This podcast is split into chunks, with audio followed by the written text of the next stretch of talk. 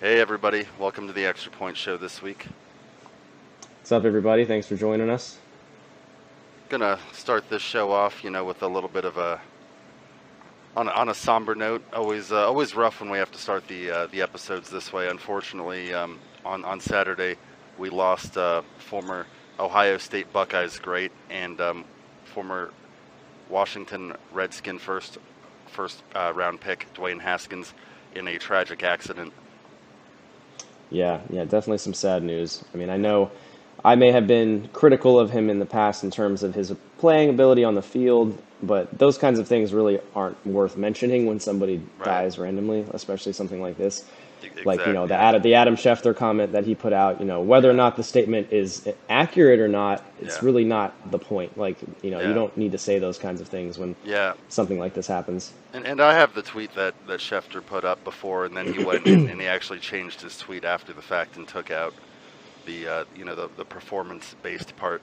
But yeah, actually, you know, because this has been a topic on a lot of Washington fans' minds and, you know, just a lot of football fans' minds in general, since this has happened just on Saturday, so just a couple days ago. But I actually went back and watched the footage from his first ever win from 2019 against the Lions. Remember that game when they beat the Lions 19-16? And he, so that was pretty cool. And then that's like the moment where he got his phone and he was like taking the selfies with the fans after the game. So it's pretty cool get to like relive that moment, like, you know, probably his best like career moment ever. You know, obviously a promising young career ended too short. Who knows what would have happened in Pittsburgh? Maybe he would have caught on. You know, obviously the Pittsburgh quarterback room was wide open now. With Ben and he was still so young. I mean, even if he had a bit of a rocky start in the NFL, you know, I know we're not trying to focus on that, but you never know where he would have, you know, gone with more time to learn, and you know, he went to another team. He could have had great success. And that's what I was going to say. Some of the throws that he made in that game, like he definitely showed that arm strength. I mean, he has a good arm. He definitely does. Yeah, I mean, I guess he did. Oh man. Yeah. Ugh. Yeah. Yeah. And I mean, in this one season, he was legendary at Ohio State, 50 touchdowns to 8 interceptions. Mm-hmm. I mean, it was just an unreal season, and I mean, If you're going to mention him, I would say that would be the thing to say, like Ohio State Buckeye legend. You know, like Buckeye legend. That's absolutely. Like the biggest because that's what I would go with. Yeah, definitely. But thoughts and prayers go out to his family, and you know, obviously in a very rough time that they're going through. I'm not sure if we mentioned what the details were. Oh, no, I don't think we did, yeah. He was apparently walking down, I think it said he ran out of gas or something in a rental vehicle, and he was trying to cross the highway, and a truck hit him. So. Yeah, definitely. I know it was like around 7 a.m., like a little before 7, so it probably was a little bit dark out, so I would imagine that the visibility wasn't good. But, I mean, hopefully,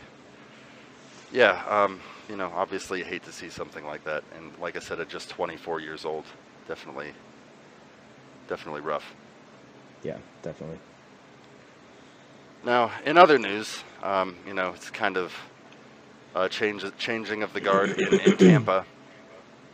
There was kind of, this shocked me, honestly, because Bruce Arians, you know, unexpected retirement.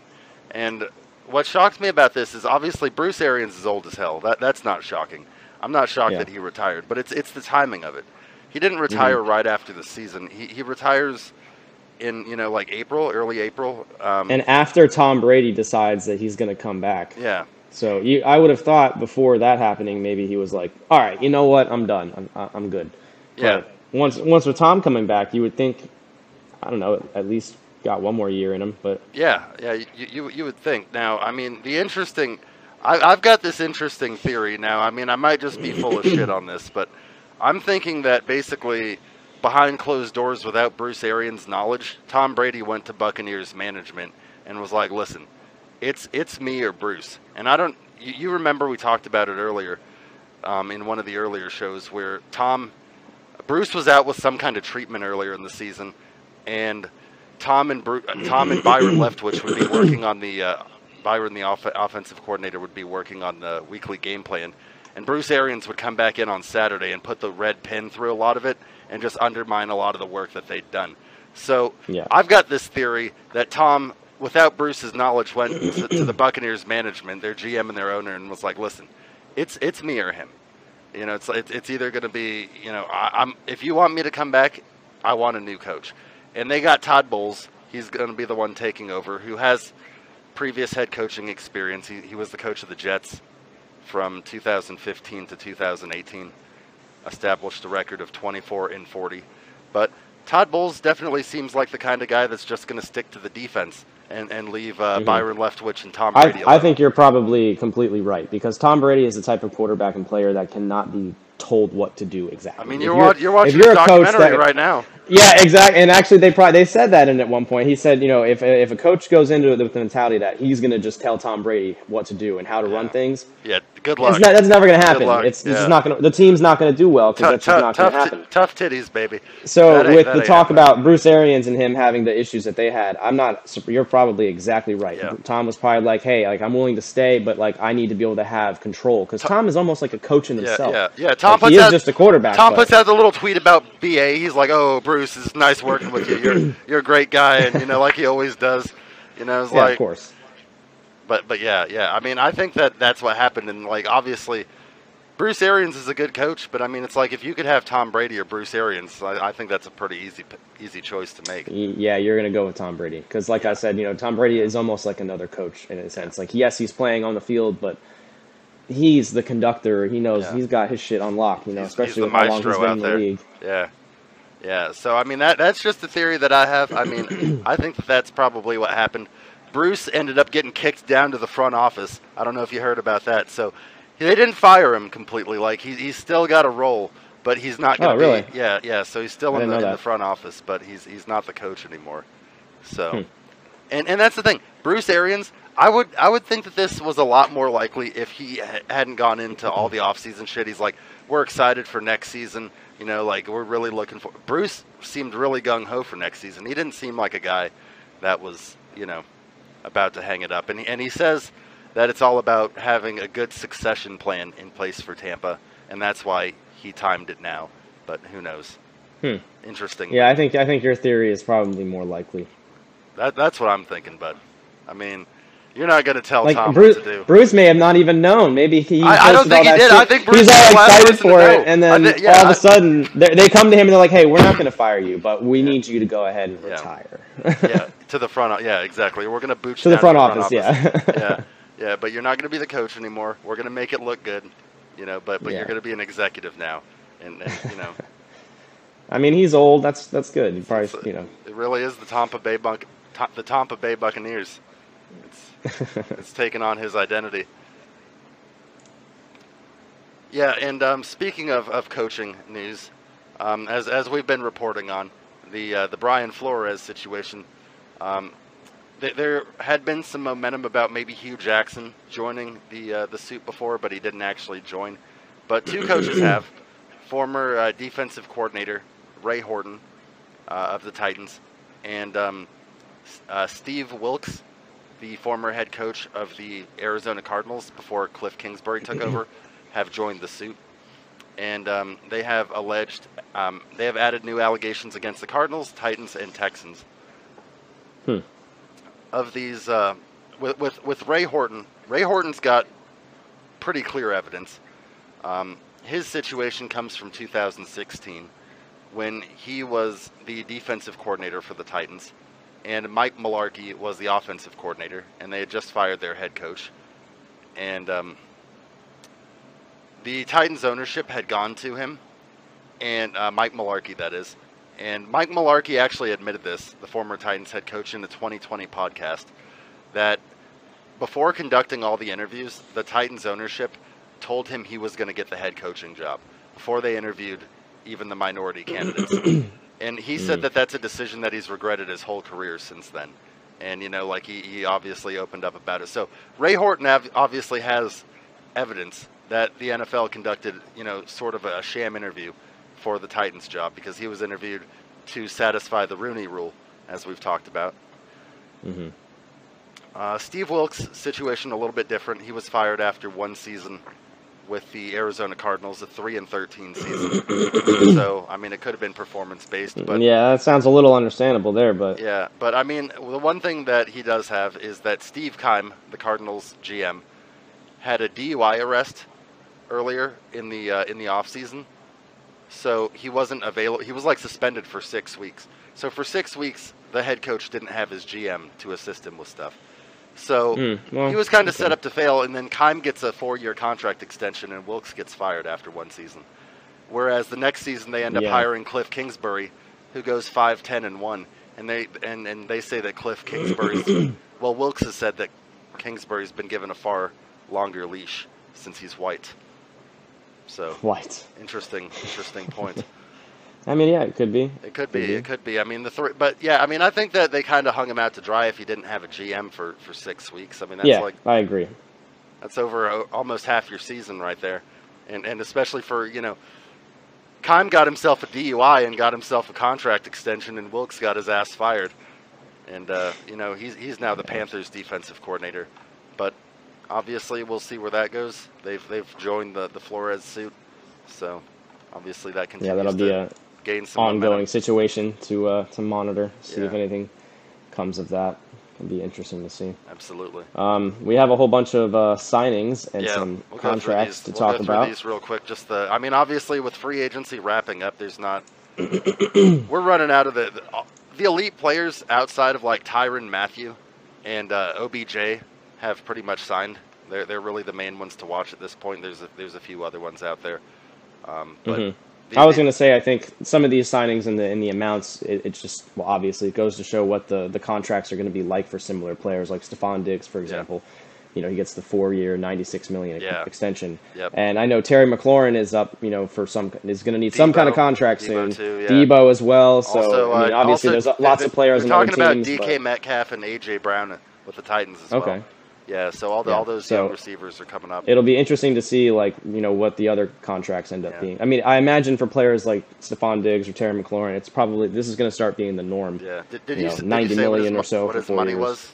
$96 million. Stephon Diggs? Yeah, $96 million. Yeah, yeah, and I mean, he had a great season. Buffalo had a great season in general. Yeah. I mean, but he's you know, really come on with Josh Allen, so,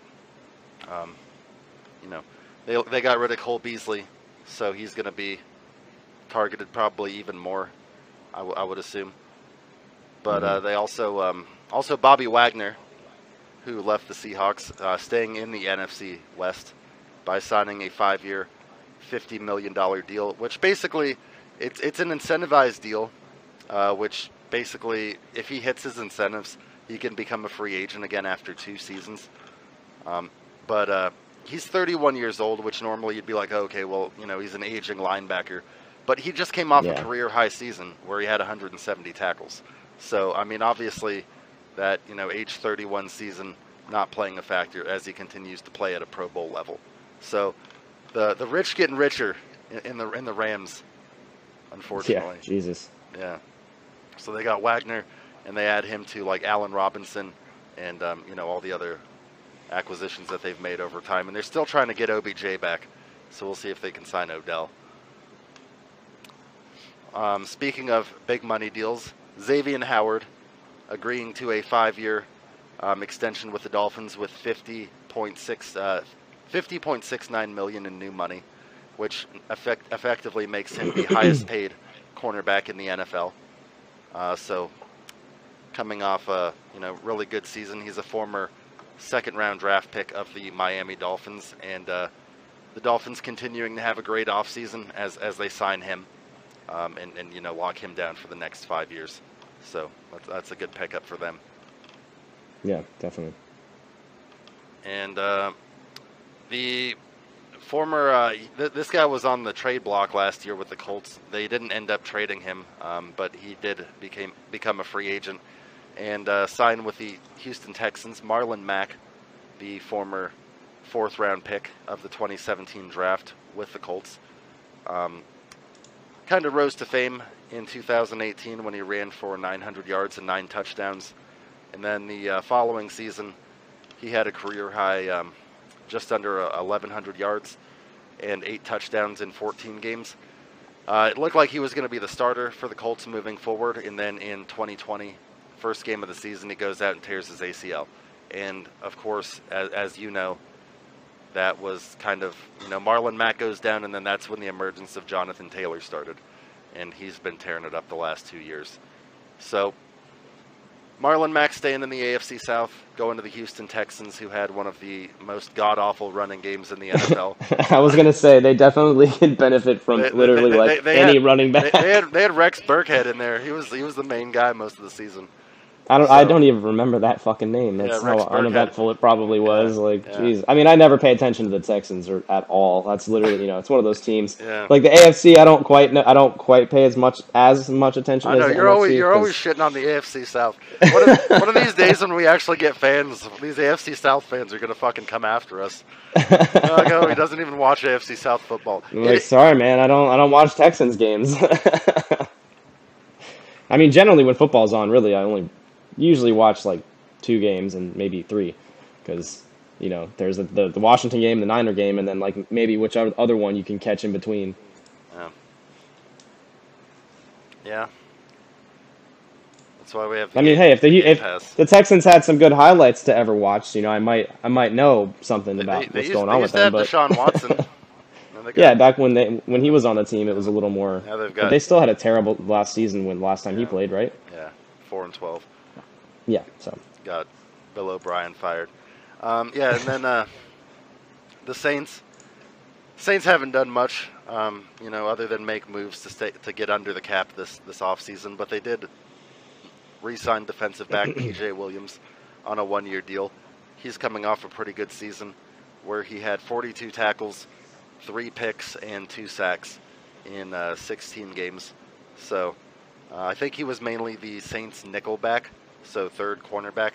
So obviously, it's a good move for them to go ahead and re-sign him.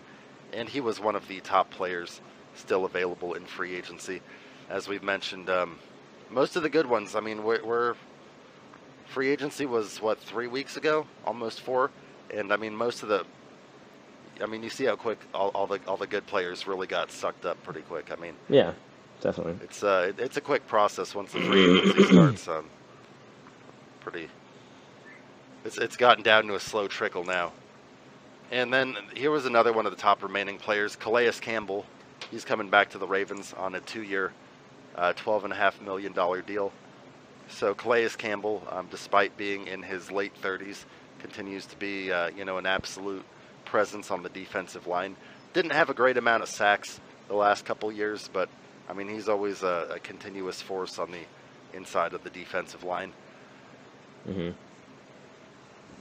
And then we've got a retirement here for you. Speaking of the Texans, Whitney Mercilus, awesome name by the way. Especially for defensive linemen. That's a sweet name. Yeah, Whitney Mercilus retiring after 10 NFL seasons. Former Houston Texans first-round pick in 2012. He managed to have a pretty solid career with 58 career sacks. Had a career-best 12-sack season in 2015. So he's stepping away.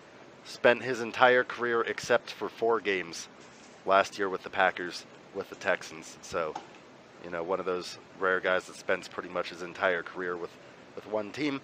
Had a solid but not spectacular season. Good player. Hanging up the cleats. And it's always cool to see those players that stay with one team. Even if it's the Texans. Yeah, the Texans, they might be coming up. I don't have great expectations for the Texans, but I expect that they'll probably win more than 4 games. Lovie Smith, he's been a head coach 2 different places with Chicago and Tampa Bay, so he's definitely a guy that's got plenty of experience, and he says he's moving forward with Davis Mills. So we'll see how it goes. See how that goes. See how it goes. Davis Mills got better as the season went on, so we can hope. And then the last transaction to report on is one of the rare interdivision trades. You don't see these too often because obviously you don't want to trade a player that could potentially help a division rival get better. But the Dolphins are trading, former starting receiver DeVante Parker, so the second DeVante second wide receiver named DeVante to be traded. Yeah, not DeVante Adams. Not DeVante Adams this time. I already reported on that. But DeVante Parker and a fifth-round pick being sent to the Patriots in exchange for a third-round selection. So this move is coming, obviously, just a little bit later than a week after Tyreek Hill was acquired from Kansas City. So Miami now no longer needs DeVante Parker. They also, as we reported on earlier, picked up Trent Sherfield and River Craycroft. River Craycroft. I always do that. I was going to say, I think it's Craycroft. Yeah, I always do that. But yeah, they also, so they got some additional receiver help. And obviously they deemed that, you know, it was more worth it to kind of cut his salary and, you know, clear some roster space and get that draft pick. So Parker's a good receiver, though. He's a former first-round pick from the 2015 draft. And he's got 2 years left on his deal, which, you know, will convert over to New England. So they'll have him for another 2 years. He has a base salary of about $5.7 million in 2022 and 2023. But he's guaranteed no money over those final two seasons. So obviously if they decide to cut him before a game, which a lot of times the Patriots will acquire a guy and cut him before he ever plays in a game. Bill Belichick's notorious for that shit. But, I mean, he broke out in 2019, Parker did, with a 72-catch, 1,200-yard, 9-touchdown season. Obviously, since then he hasn't been able to duplicate that success. And over the last 2 years, he's combined to catch 103 passes, 1,300 yards, and 6 scores. So, but, you know, Miami's also picked up Jaylen Waddle, and last year he was getting a lot of those targets. So he was kind of, you know, he was kind of the secondary option with that. And then obviously with Tyreek, dude was going to at best be a third receiver there. Yeah. And, see here.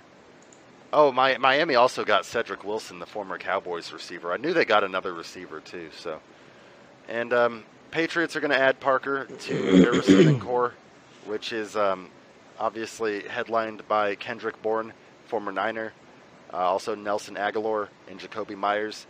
So another weapon for Mac Jones, young McCorkle Jones, getting another weapon there. So I'm sure that'll help out.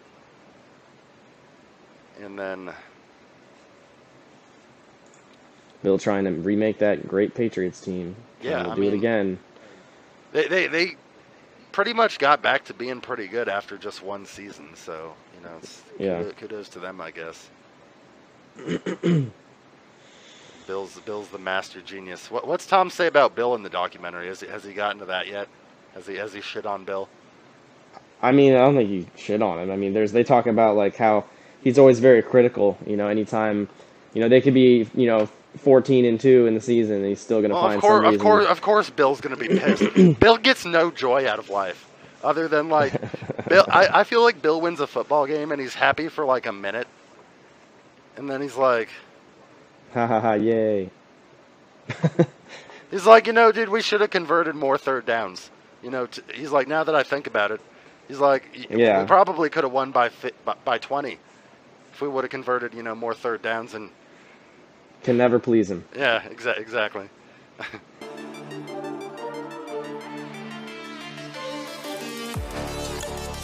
Everybody, welcome to this week's Commanders Countdown.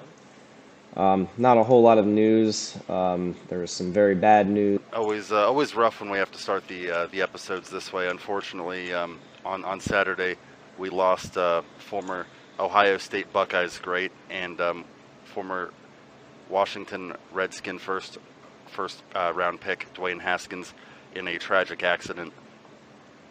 Yeah, definitely some sad news. I mean, I know I may have been critical of him in the past in terms of his playing ability on the field, but those kinds of things really aren't worth mentioning when somebody dies randomly, especially something like this. Exactly. Like, you know, the Adam Schefter comment that he put out, you know, whether or not the statement is accurate or not, it's really not the point. Like, you know, you don't need to say those kinds of things when something like this happens. And I have the tweet that Schefter put up before, and then he went and he actually changed his tweet after the fact and took out the performance-based part. But actually, you know, because this has been a topic on a lot of Washington fans' minds, and, you know, just a lot of football fans' minds in general, since this has happened just on Saturday, so just a couple days ago. But I actually went back and watched the footage from his first ever win from 2019 against the Lions. Remember that game when they beat the Lions 19-16? And he, so that was pretty cool. And then that's like the moment where he got his phone and he was like taking the selfies with the fans after the game. So it's pretty cool to get to like relive that moment, like, you know, probably his best like career moment ever.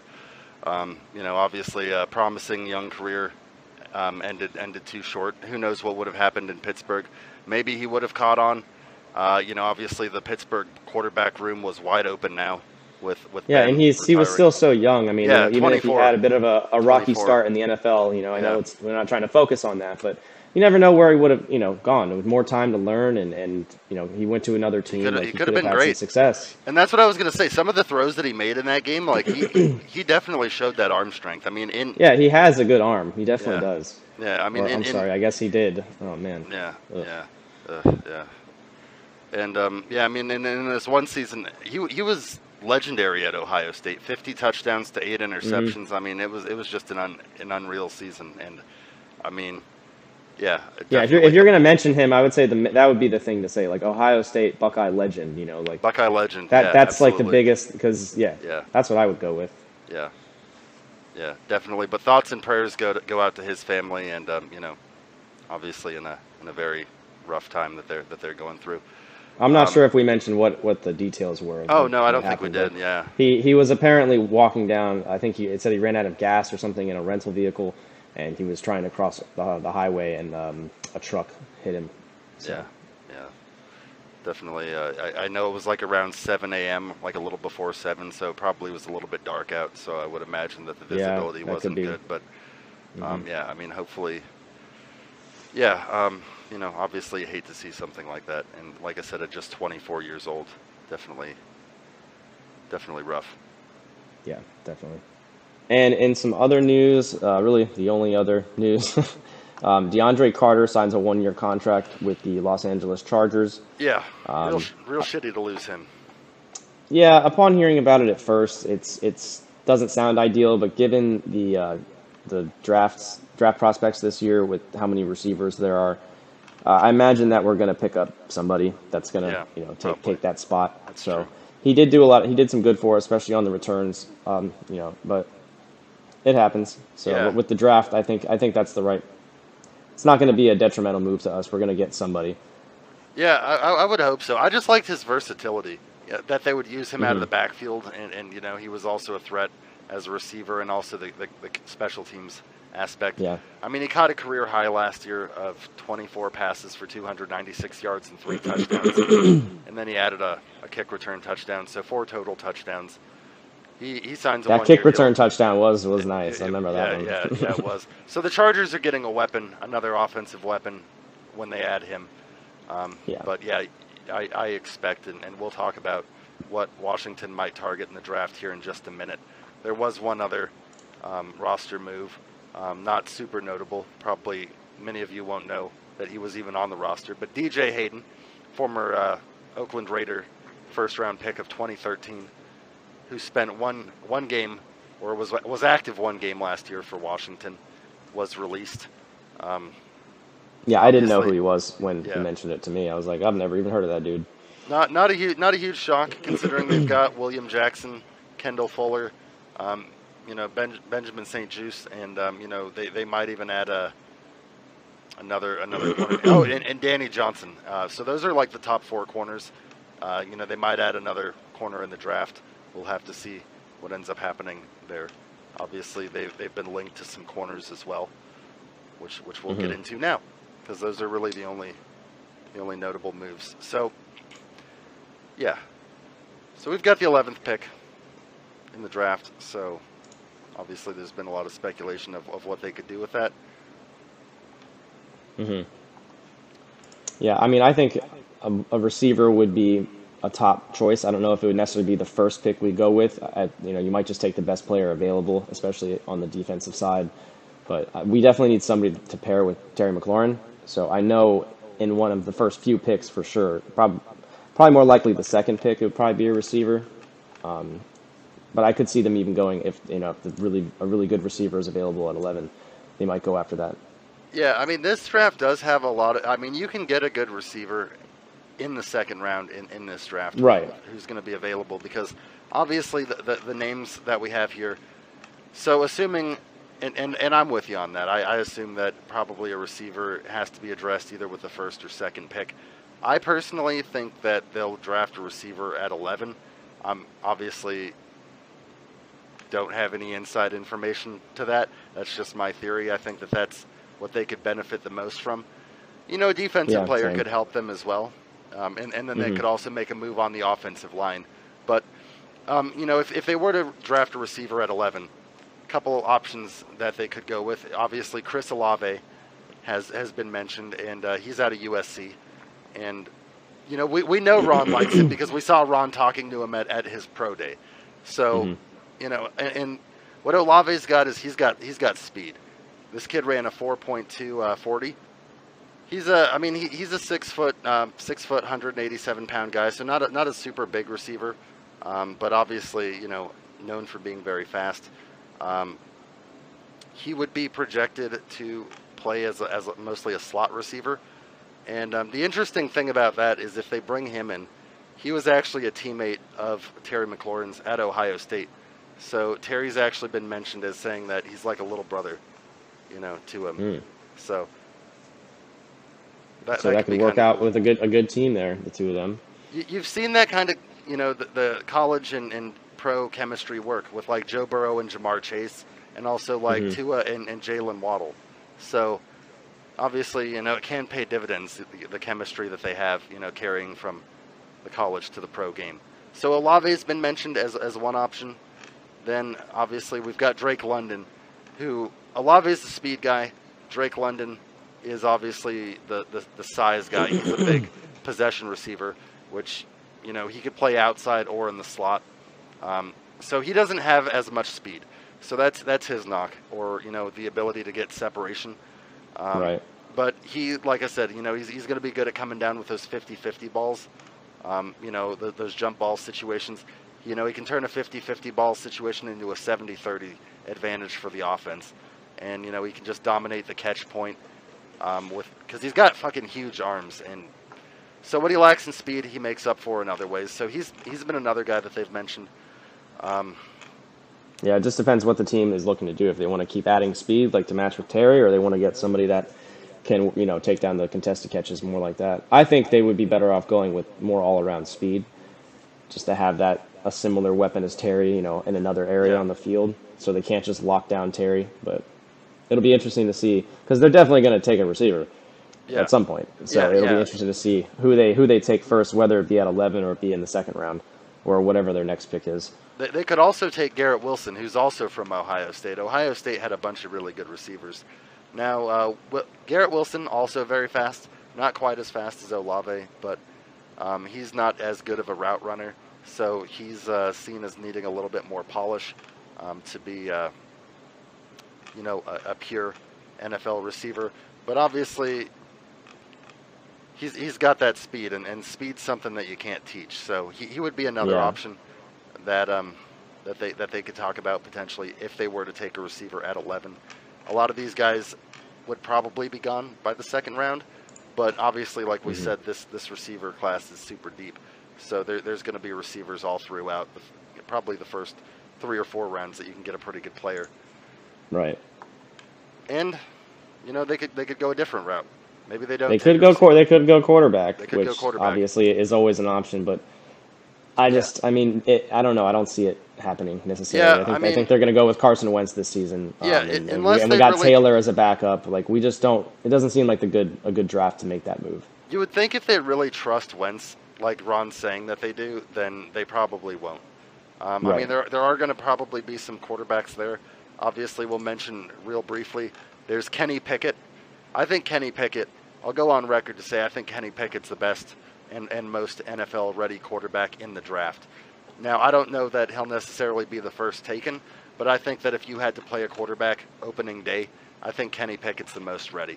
He's a five-year starter at Pitt, so, I mean, he's got a lot of playing time. I mean, he's a good pocket passer with pretty good mobility. He's got a solid arm. I think that, personally, he's going to be gone at 11. I think he's going to go number 6 to the Panthers. I think the Panthers are going to look to replace Sam Darnold. And you know, I think Kenny Pickett's going to be the guy there. But he could be a guy that they're interested in. And then also Malik Willis. Malik Willis, yeah. He'd be the other one that I could see them being interested in. And he's got, you know, that rare combination of rushing and, you know, rocket arm ability. So he can do a lot of good things for you. Yeah, he needs to be polished a little bit more. I wouldn't say he's quite as ready to start. He's not ready. Yeah, he'd probably have to sit. And that's where, you know, maybe like you said, if you have Wentz in there, and maybe if you don't completely trust. Like I said, I don't think that's a move you make unless you're not completely sold on Wentz. I think if Ron really thinks that Carson's going to be the franchise quarterback, then I don't think they're taking a quarterback. I mean, maybe you take a guy in the 3rd or 4th or 5th round as like a developmental guy. But, I mean...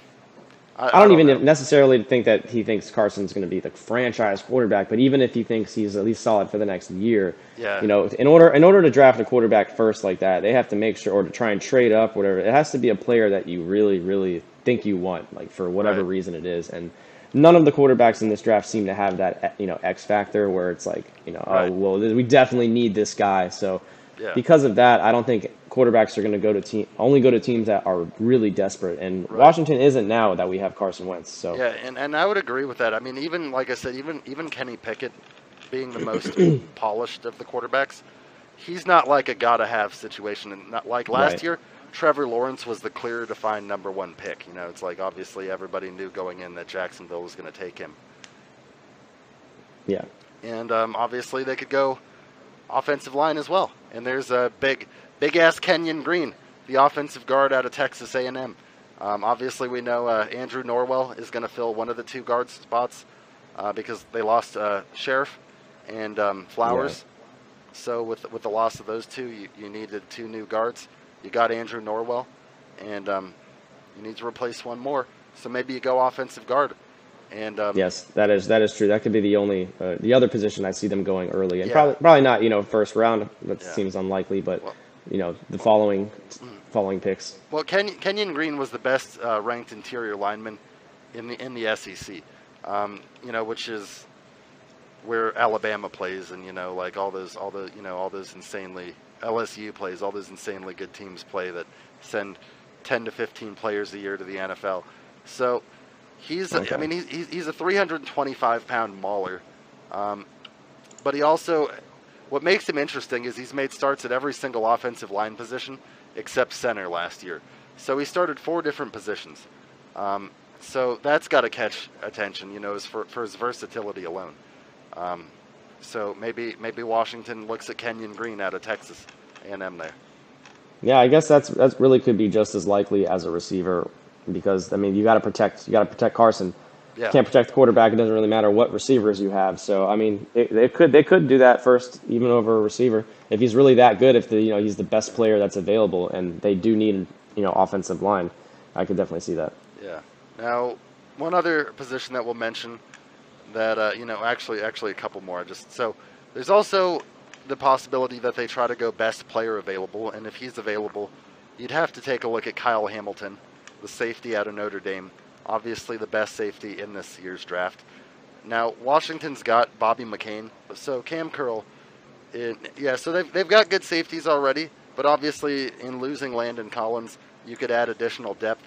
And Kyle Hamilton might be too good of a player to pass up, especially for Ron with his defensive pedigree. Now, he might be the best player in this whole draft. He's regarded in some draft classes as the top overall player. I don't think he's going to go first overall because Jacksonville has more need at edge rusher. I think they're going to take Aiden Hutchinson first overall. Mm-hmm. But, he might be one of the best, at least one of the top 3 best players in this draft. I mean, he's got good size. He's 6'4", 220. So he can not only cover, but he can also play, play run defense and play along the line of scrimmage and really just clean the running back's clock if they need him to do that. I mean, this guy basically allowed one touchdown his entire college career in coverage, and he has the third highest cover grade of any of the Power 5 safeties. So, yeah, I mean, maybe they look at adding another safety to the defense. That could be another move I see. I think he'd probably go before 11 if he's really that good of a player. Somebody in the top 10 is probably going to take him. Could be. I mean, unless teams get really like quarterback hungry and like a lot of teams trade in to get their quarterbacks, which I could see. I could see Atlanta maybe trying to move in and get a quarterback a little bit sooner if they need to do that. And then the last one I'll mention just quickly. They could also go. I mean, this one's cooled down a little bit because there's talk that Cole Holcomb's just gonna remain at middle linebacker, so they might not go linebacker this early. But there's also Devin Lloyd, linebacker out of Utah, who's a very highly rated player out of the Power 5, second highest graded linebacker, and he's got really good sideline to sideline speed, and he had 110 tackles, which led the Utah defense in 2021. And obviously, he can be a good pass rushing linebacker as well, because he led the Pac-12 in he led the Pac-12 with 8 sacks as a linebacker. Sorry. Anyway. Damn, that's a lot for a linebacker. Yeah. So he had a really good season, as far as that goes. They could potentially move him. I mean, he played inside mostly in college, but as we mentioned with them wanting to play Cole Holcomb in the middle or as the Mike, what they call it, they could potentially move him outside if they were to draft him, because he's proven that he's got the versatility to play inside or outside. So that could be another way. And then they've also been in a recent mock draft that I saw linked to cornerback Derek Stingley out of LSU. Stingley is a man coverage specialist. 56% of his snaps came out of press coverage. So, and he allowed a completion percentage of 41% in college. He was injured. That kept him from participating in combine drills. But he was healthy for his pro day, and he put together pretty impressive pro day. And he probably wouldn't start in Washington since they have Kendall Fuller and William Jackson III, but he could definitely add depth along with like St. Just and come in on potential like known passing downs and provide man coverage. So that's also been a player that they've been linked to as well. So really a lot of positions mentioned in there. Everything from wide receiver to offensive guard to quarterback to linebacker, safety, cornerback. So yeah, it's like draft speculation is kind of like it's one of those things. It's like, well, yeah, it could really be any number of things. Yeah. Personally, I would have to say I see them taking either Kenyon Green or Olave at that position. That's who I have them taking. I would agree. I would say the same. Yeah, either the offensive guard or the receiver for sure. It's probably gonna be one of those two, if they're assuming that either of those are still available at 11. Right, and obviously you've got to base that off of where the other 10 what the other 10 teams do in front of you, and you may have a guy in mind, and maybe that changes. Yeah, that's why like the speculation thing is just kind of like, man, you no idea how it's going to play out. They might have this player in mind, and somebody takes them the pick before him, and that's why teams will usually put like they have a lot of teams on their board, at least 5 to 10 teams or 5 to 10 players on their board in case that happens. So. Yeah, definitely. But I mean, let us know who you think that the Commanders might take in the comments. I mean, who you want to see them take, because we'd be interested to know your thoughts as well. Yep, and we will find out in the coming weeks and see how it goes. Get more and more excited for the next season, and then hopefully not get let down this time. Yeah, absolutely. We're hoping not. Yeah, that's about everything we got for you this week. See what. If there's any news over this next week. If not, we do have the draft coming up, and we'll definitely be covering that. Yep, so. Draft's about 2 weeks away now, folks, so we're getting close. And remember to like and subscribe. See you next time.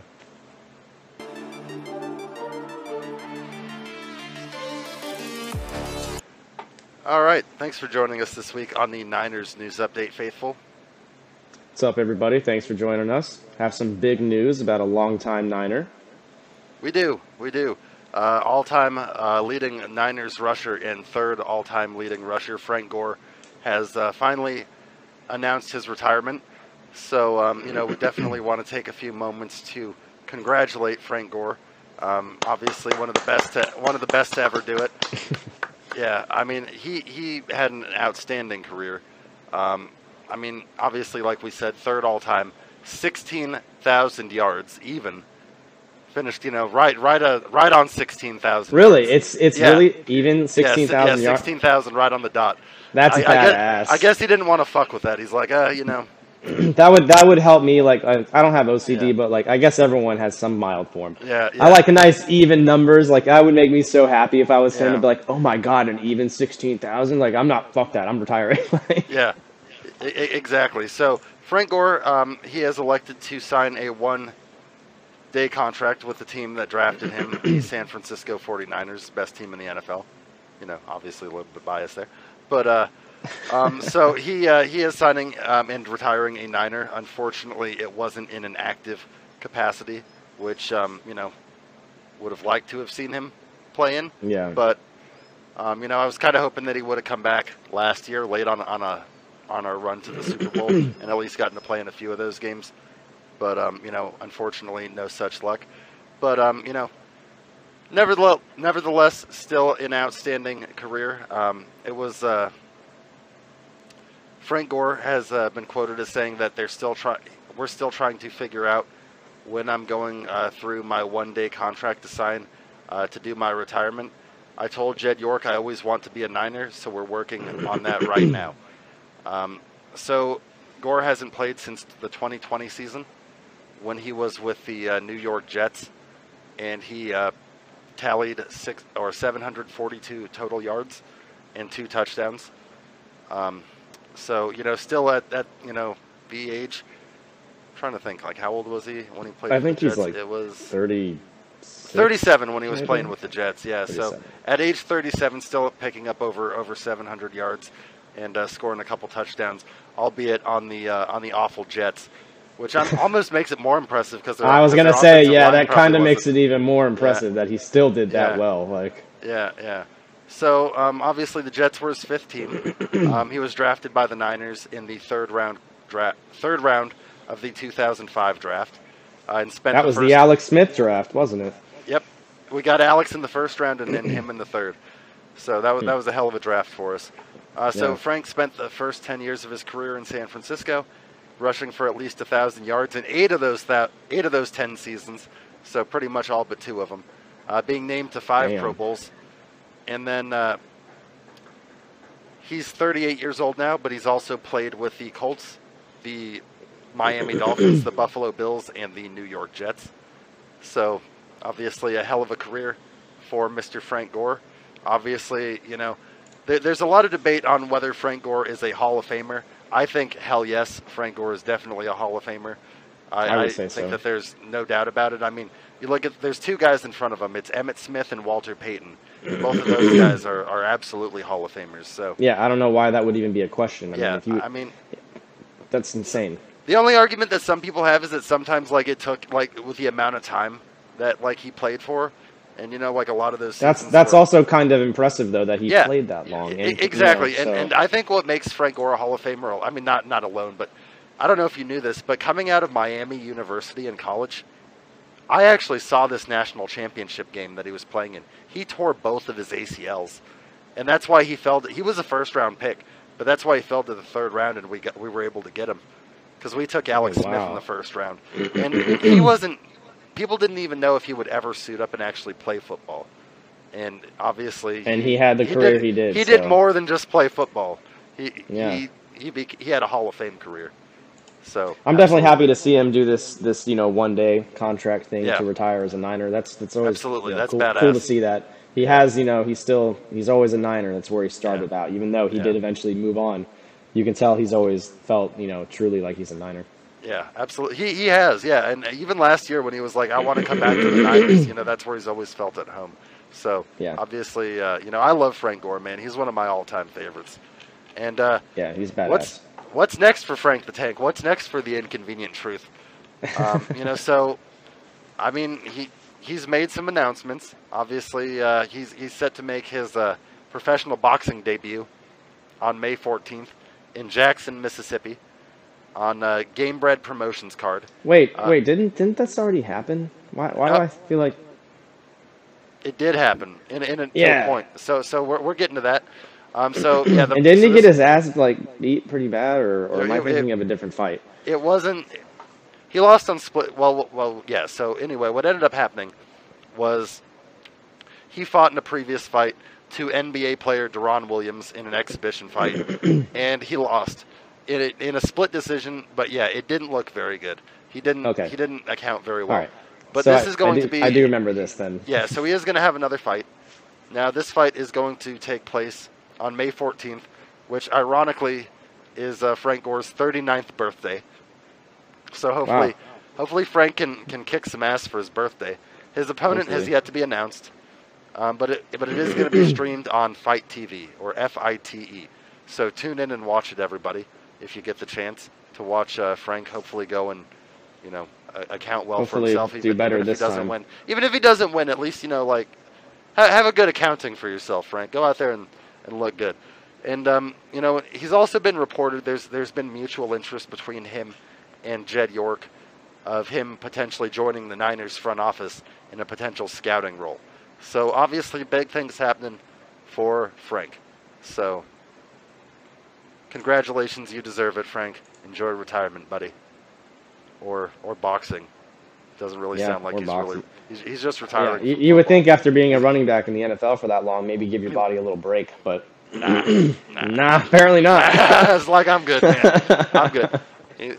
Frank Gore seems like just one of those guys that's like, I'll sleep when I'm dead. You know, it just seems like one of those kinds of guys. And I was like, all right. That's why he ran for, like, what's 16,000? That's like a mile, isn't it? Or like, that's a couple miles. A mile is 5,000 feet. So, yeah, it'd be about a mile. He's run for some miles in the NFL. It'd be, yeah, it's almost a mile, basically, because it's 3 feet to a yard. So. Attaboy. Attaboy. Good for you. Good for you, Frank. And, Other notable Niners news. This guy is back in the news. Our former first-round draft pick, Reuben Foster. You might recognize that name because he had a brief cup of coffee on the Redskins at one point. He was signed, but a former linebacker, Reuben Foster, who can't get out of his own way, has either been, you know, arrested and suspended or injured since 2018 and hasn't played a snap since 2018. But he's got a visit this week with the Dolphins. He visited the Dolphins on Friday. He's yet to be signed, but definitely the first step in him making a comeback. So we'll have to see if he can catch on. Obviously, I remember when Jay Gruden brought him into Washington, and he got like injured right away in the first practice, and just really didn't do anything. But I mean, he was a guy that through his first two seasons played in 16 games and showed some promise, but. Obviously, his off-the-field issues, which he later got acquitted of, you know, maybe he paid somebody off. Who knows? We're not to say. But, yeah, he got those charges dismissed and seemed like he was going to make a comeback. And, yeah, didn't happen. So, interestingly enough, obviously the Dolphins are coached by Mike McDaniel, who's the former Niners assistant. So, Mike McDaniel given... former Niner player an opportunity there. So that's probably part of it, I would imagine. Probably. Maybe. Like, yeah. The old knows him personally, and maybe he's doing better in life now. He's giving him the old, I'm going to call it what we call the Tebow treatment. Just bringing him in, just brushing elbows with him. It's like bringing in an old friend. And speaking of old Niners potentially trying to get their way back into the NFL, we wouldn't be doing our due diligence if we didn't mention this man potentially trying to make his return to the NFL. It was a week from Saturday that he threw at the University of Michigan's spring game. Colin Kaepernick was throwing in front of NFL scouts. Obviously, this is his second designated workout now that he's thrown in front of NFL scouts. And Obviously, the notable correlation here is that Michigan is coached by his former head coach in San Francisco, Jim Harbaugh. So obviously Harbaugh extending the invitation to come. I don't know if you saw the picture. We'll put it up on the screen of Harbaugh and Kaepernick holding the Michigan jersey. Did you see that? Obviously, Kaepernick. I'm not sure if I did, actually. Yeah, Kaepernick. We'll put it on the screen. I saw the footage of him throwing. I remember I saw the video, but I don't know if I saw the. So that he looked pretty good. Threw to some Michigan receivers. He looked pretty good. So he threw for about 15 minutes, and the workout was conducted when he threw when he uncorked a deep pass, and then embraced Harbaugh, and then after the workout. He made his case to NFL-ready or NFL quarterback-needy teams and said that, and I quote, "I can help make you a better team. I can help you win games," Kaepernick told Jenna Troutman when asked what his message to prospective clubs was. "I know right now the situation likely won't allow me to come in and step right into a starting role. I know I'll be able to work my way into that, though, and show that very quickly." So... definitely a little bit of a change of mentality where he was like, I'm only going to accept a starting role. He's understanding that, hey, I haven't played football in 6 years. Maybe I wouldn't come in as an immediate starter if somebody brought me in, which is if good. He's going to come in. For him to realize that. Yeah, I mean, and I think that's fair. I don't think that after 6 years you can expect to give this guy the keys to the kingdom. Now, if he earns it, absolutely. And he can be a starting quarterback. I believe that 100%. Can he still? I don't know. But, you know, that remains to be seen. That remains to be seen. Yeah, exactly. But, I mean, I personally saw the extravaganza that Colin Kaepernick, you know, he set the league on fire. And, I mean, obviously he hasn't played since the 2016 season when he started to protest the social injustice and police brutality by kneeling during the anthem. And he's been unsigned since. Let's see here. Yeah, him kneeling really, really pissed off a lot of people. I mean, a lot of people, you know, there's people that liked it and people that didn't. But it seemed just a little too why was it so controversial? Like, Jesus, man. People got so worked up about it. Yeah, like, I really didn't ever see what the big deal about. I mean, I guess teams will say that it's a distraction, but not really. I mean, I don't think. Yeah. What I saw. It's a small thing, like, and like a lot of it was misunderstood because people were like, oh, it's disrespecting the military. It's like, well, dude, it has nothing to do with that. Like, but it got so blown up, and the fact that he can't play, no team wants to allow him to even try to play because of that is definitely not fair. So. Yeah. Hopefully, hopefully he gets a shot somewhere. Yeah, I mean, it would be interesting. I'd like to at least. Like I said, I mean, every team has a 90-man off-season roster. And, you know, like, you can sign these guys for, like, he hasn't played in 6 years. You can sign him to the most minimal contract. You could give him, like, $950,000 to bring him in as a camp arm and at least see what he's got. I just don't think a lot of the teams want the connotation of being the first. A lot of teams don't want to be the first for the wrong reasons, if it's depending on what it's the first to do. I think a team's real concerned about being the first to bring him in, you know. A lot of teams, I think, are interested in it, but I just don't think they know how to approach it. Yeah, I mean, I think it's somewhat hypocritical for the way he was treated by the NFL. And then the teams that may be interested, they might be nervous because they're like, well, you know, it's not just up to them. They are part of the NFL, and they have to deal with the commissioner and all of that. So well, the NFL probably has nervous. And you know, they've apologized to him openly and said that they were wrong, but obviously that's right. I know they've said that, but far too little. Exactly. Whether you actually, you know, it's one of those things. Like, how genuine was that? It's like, you know, they were doing that because they had to, really. But does he have a job at this point? No. Maybe he's just really not that great. But the videos I have seen of him throwing, he looks like he could at least be a backup. At the very least. I mean, we'll just, you know, just in closing here. So I mean, he's 34 now, but he hasn't taken, you know, football punishment in 6 years. So obviously that's been, and he's kept himself in good shape, as we've discussed. In his NFL career, he completed just a hair under 60% of his 60% of his passes. Threw 72 touchdowns to 30 interceptions. And let's see. And then when he was asked in the same interview if he could still compete at an NFL level. Kaepernick was, he was very positive that he could. He said, absolutely. We can still get out there and sling it. Really getting out here today for the exhibition was to be able to show that I could do that. It's one of the questions that my agent kept getting was, well, it's been 5 years. Can he still play? So we wanted to make sure that we come out and show everyone I could still play, still throw it, and really looking forward for an opportunity for the door to open, to just have it be a pathway to be able to get back in there and get a starting job and lead them to a championship. So he's definitely, on this championship thing. Yeah, you got some lofty goals there, buddy. But I appreciate yeah. the drive, yeah. though. But yeah. That's what he says is the main goal for wanting to get back to the NFL is because he wants to win the Super Bowl. And I mean, he got really close. I mean, he was within one overthrow in the end zone on a fade. That's probably why he's so he's probably I need redemption, man. Yeah, I mean, but we'll have to see. We'll have to see whether it happens. I think that he's going to have to work his way back as a backup if a team did give him a chance, but sounds like he's ready to do that now, so we'll see if he gets that opportunity.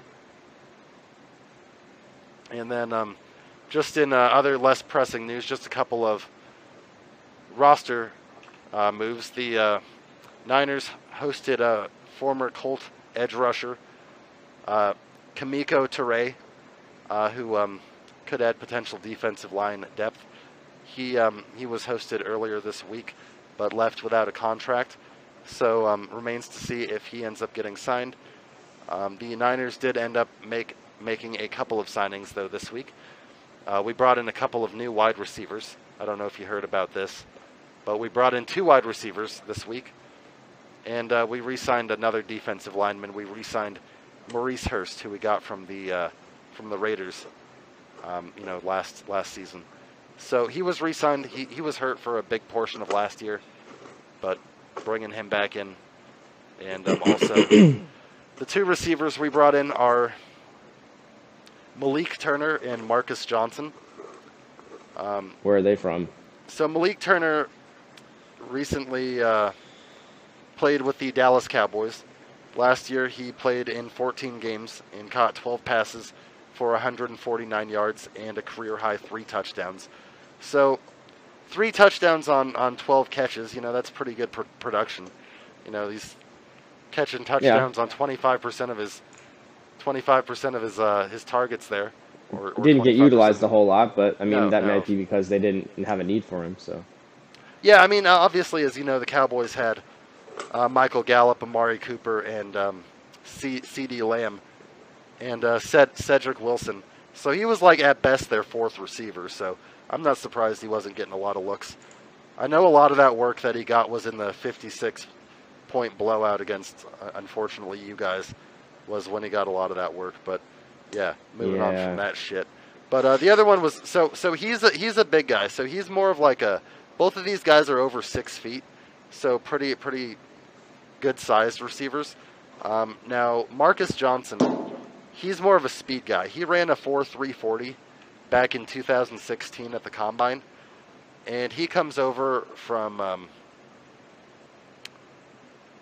trying to remember what team he was with last. It was I want to say it was the Titans? Yeah, it was the Titans. I thought it was the Titans. I should have just gone with my first thought. But yeah, last year he played in 7 games with the Titans. And he caught 9 passes for 160 yards, good for a 17.8 yard per catch average. So definitely a good. And then the year before that, he caught 14 passes, good for 255 yards, good for an 18.2 yard per catch average with the Colts. So what that tells me is he's a deep threat. And he's probably a move that's brought in with the expectation of Trey being the starter and us probably going to be throwing the ball down the field further. So he's also notable for being a kick return guy, as last year he had, what was it? It was I don't know where I was getting that. No, he had 9 kick returns for 179 yards last year with Tennessee. So a guy that has some versatility that could also play special teams as a returner. Although we brought in Ray McLeod, so I don't think that he'll be the return guy. I think Ray is going to be handling our kicking, kickoff and punting return duties. But a couple of moves to bolster the depth chart. And obviously, you know, as we discussed, I think it was last week, we lost Richie James. So yeah, one of those guys probably going to help fill that role. And, you know, we could still draft a receiver. That's something that's been talked about as well. You know, we have the 61st pick in the draft. It's being talked. I think at this point, the foregone conclusion is the Niners are either going to take a corner, a receiver, or potentially an edge rusher. Obviously, picking at 61, a lot of the elite players are going to be gone at that point. But you know, we're still 2 weeks from the draft. Obviously, we covered some of the players that the Commanders might target, but next week on the Niners News Update, we'll cover some of the potential players that the Niners might target at 61. But that does it for all the Niner-related news this week. Like and subscribe if you're not already, and join us next week. Join us next week. Thanks, everyone. And that's going to do it this week for the Extra Point Show. Hope you guys enjoyed the show. If you're not already, make sure that you like and subscribe and follow us on all of the social media platforms, and check out our other video clips like the Niners News Update and the Commanders Countdown. That's right. See you next week, everybody.